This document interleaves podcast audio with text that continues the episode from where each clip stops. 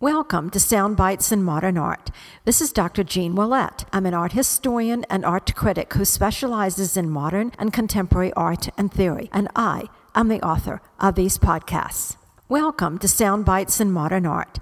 This is Dr. Jeanne Willette. I'm an art historian and art critic who specializes in modern and contemporary art and theory, and I am the author of these podcasts.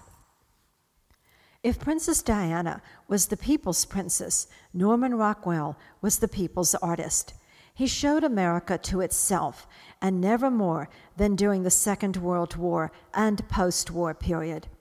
After decades of romanticizing a vision of America of the past, Rockwell turned and faced the traumatic reality of a world dragged into a war by a mass murderer. But Rockwell would never have allowed Adolf Hitler to invade the American consciousness. The heroes of Norman Rockwell's war were the American people.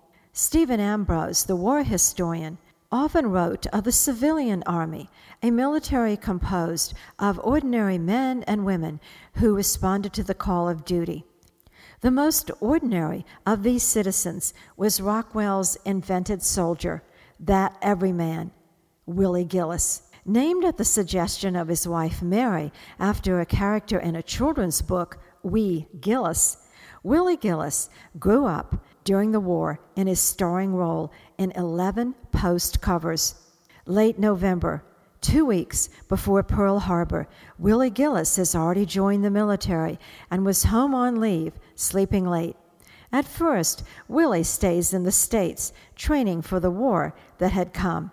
In February 1942, he visits the USO. In April, he pauses in his kitchen or KP duties to read the news of the war. In June, he reviews rules for the blackout. And in July, a sobered Willie sits quietly in a church pew. In September, the young soldier acquired female admirers who competed for him. By the second year of the war, 1943, Willie has been shipped overseas, where in June he meets a North African.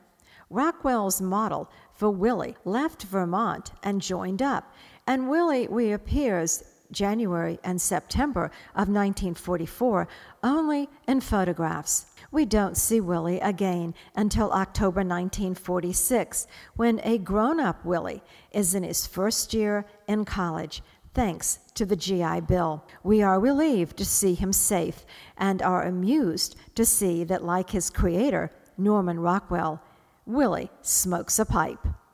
Willie is not Rockwell's only soldier and some of his depictions are quite moving. Among the first to come home from the European theater is the young paratrooper who is reunited with his family that is living in an apartment building in the city. His brother and sister and his dog rush to him.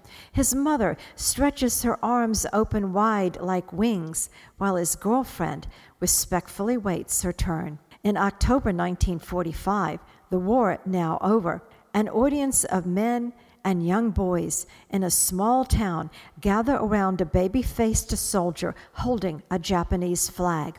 They lean forward eagerly, waiting for stories of the war. One of the most difficult covers for Rockwell to produce, indeed, it took him two tries, was that of a soldier home in time for Thanksgiving to peel potatoes with his mother. The pair, surrounded by bounty, are older people a mother well past middle age and her middle aged son, reminding readers that all able bodied men were mobilized.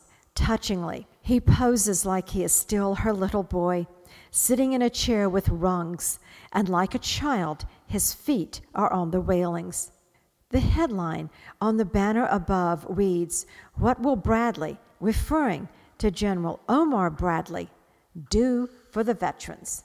We know today that the veterans did very well for themselves GI Bills for college and home loans, government programs that created the American middle class in post war America.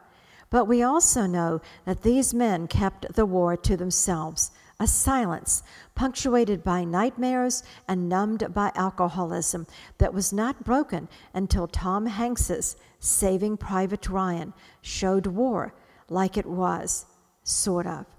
One has only to peruse wartime issues of Life magazine to realize how completely Rockwell shielded his post readers. Life published Margaret Bourke-White's photographs of Buchenwald, and even Vogue published Lee Miller's pictures of Dachau. From a modern perspective, we are acutely aware of who and what is absent in Rockwell's art. No American soldiers of color appear that would be against the policy of the post.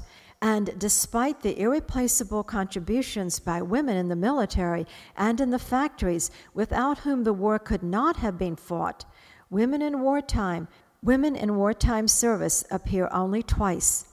The least known is a painting of a woman in a flag outfit, striped pants, stars on her shirt, striding along, toting all the many tools of the many trades she had taken up as of September 1943. But the most immortal woman in American history was created by Rockwell in May 1943, Rosie the Riveter. Based on Michelangelo's prophet Isaiah on the Sistine ceiling, Rosie is a magnificent riveter, with her rivet gun resting casually across her lap, while Rosie clad in overalls, safety glasses pulled up to her forehead, eats a sandwich on her lunch break. Rosie is sublimely indifferent to male chauvinism and to any German who dares to cross her path. Her feet rest remorselessly upon a copy of Mein Kampf. Unlike Rockwell's scenic approach of film production, Rosie is regally alone. The only background is a large fragment of the American flag.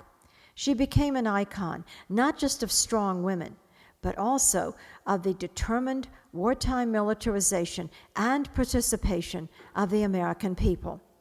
Perhaps Rockwell's most famous wartime images, The Four Freedoms, are also icons, a series that the American government rejected and the Saturday Evening Post produced.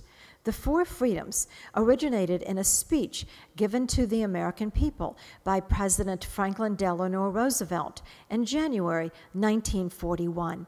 Supportive of England's struggle against the Nazis, America was nevertheless reluctant to enter into yet another European war. But FDR wanted to tell the Americans what being an American meant. Roosevelt said, quote, in the future days, which we seek to make secure, we look forward to a world founded upon four essential freedoms. The first is freedom of speech and expression everywhere in the world. The second is freedom of every person to worship God in his own way everywhere in the world. The third is freedom from want which translated into world terms means economic understandings, which will secure every nation in a healthy, peacetime life for its inhabitants everywhere in the world. The fourth freedom is freedom from fear, which translated into world terms means a worldwide reduction of armaments to such a point and in such a thorough fashion that no nation will be in a position to commit an act of physical aggression against any neighbor anywhere in the world. End quote. Eleven months later, Japan attacked Pearl Harbor. Even when America declared war after Pearl Harbor, December 7, 1941, the concept of four freedoms seemed vague, fuzzy notions. Norman Rockwell was greatly taken by Roosevelt's speech and thought for months about bringing the freedoms to life. Suddenly, he realized that all around him, the citizens of Arlington, Vermont, isolated, rural, untouched by time or war, were acting out the freedoms. The Rockwell family had moved to Vermont from the upscale, hip New York suburb New Rochelle, and the sudden change of lifestyle to an isolated farmhouse in an isolated small town was hard on the children who were used to more sophisticated surroundings. But for their father's purposes, New Rochelle was not America. Arlington, Vermont would be the source of the four freedoms acted out by the homespun townfolk in simple, straightforward dignity. The result of Rockwell's inspiration, four preliminary sketches were the right images at the wrong time.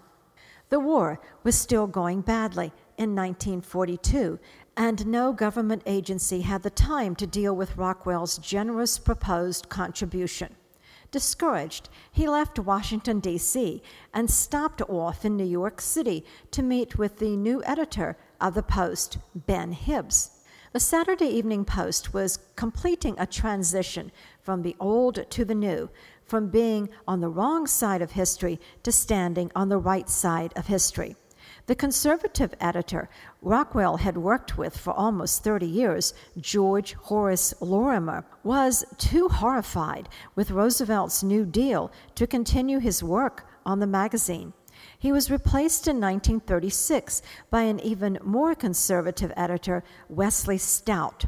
Stout was forced to resign in 1942 when he published an anti Semitic article, The Case Against the Jew. The public outrage that followed almost discredited the Post and destroyed its reputation. Ben Hibbs took over, redesigned the magazine's masthead, and ended the old fashioned oval format for cover art, expanding the images to fit the rectangular pages. It was Hibbs understandably anxious to redeem the magazine, who insisted on publishing the Four Freedoms. Suddenly, the project was received, but it took Rockwell seven months to complete the four paintings. It was Rockwell's practice to send the Post oil paintings framed and ready for reproduction, and beginning on February 20th, 1943, the Four Freedoms were published one a month into the summer with accompanying essays by Will Durant, historian, Booth Tarkington, novelist, poet, Carlos Bulosan. Stephen Vincent Benet wrote his last essay for Freedom from Fear and died the same March day it was published.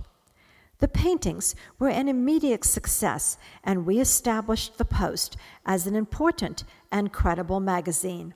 Hibbs reduced the fiction and expanded the war coverage. The American public now understood why we fight. We fight for those very freedoms we take for granted. For 25 cents a print, one could order all four prints and essays, all suitable for framing.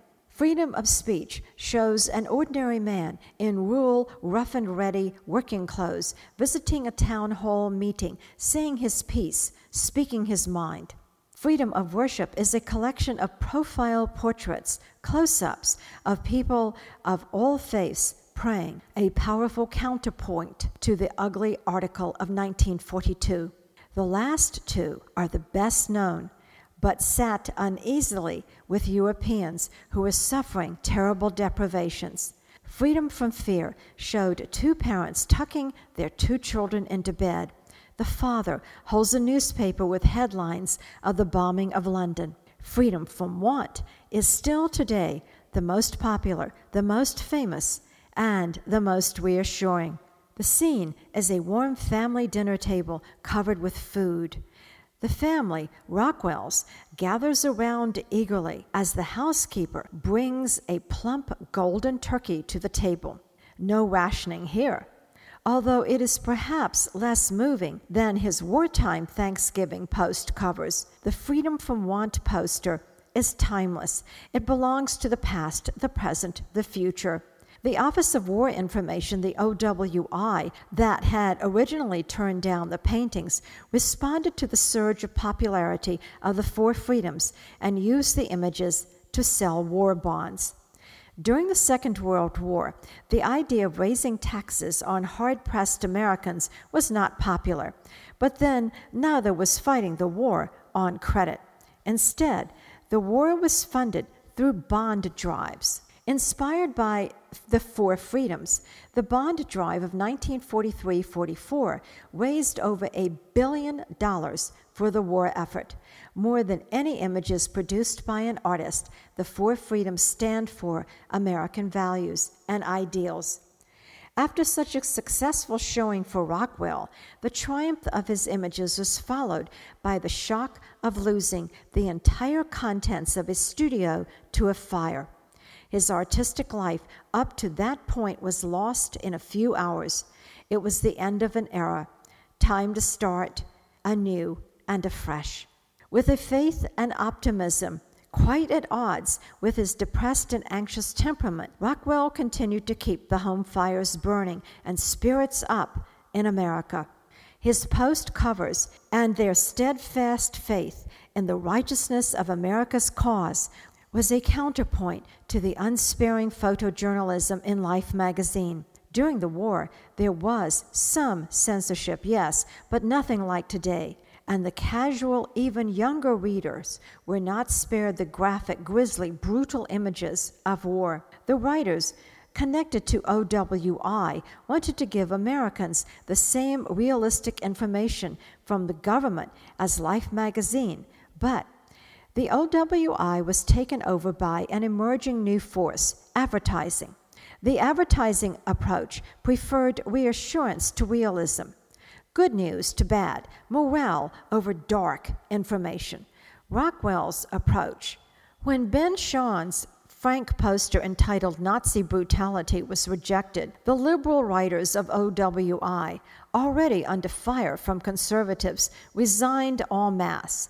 Although not directly involved, Rockwell and his art had become part of an ongoing debate about the role of art and media in society. Should art ever be put in the service of any cause, however well intentioned? After the war, in the wake of the revelations of the full horrors of the Third Reich, the question of the use of art as propaganda became urgent. Another debate emerged the public's right to know on two levels. First, news as opposed to something reassuring. And second, the right to information. At what point does reassurance become obfuscation? And to what extent should the government shield the public from unpalatable sights, no matter how factual? For the art world, there would be no debate, only splintered fractions and divisions among the arts. Advertising moved into its own lucrative corner. Magazine illustration entered into its last decade the 1950s, before it was swallowed up by television. And fine art separated itself deliberately from the real world, ruling out art as a source or a form of political and social engagement. Where would this maneuvering within the world of visual arts leave Norman Rockwell, America's favorite artist? Tune in, click on, download. Thank you very much.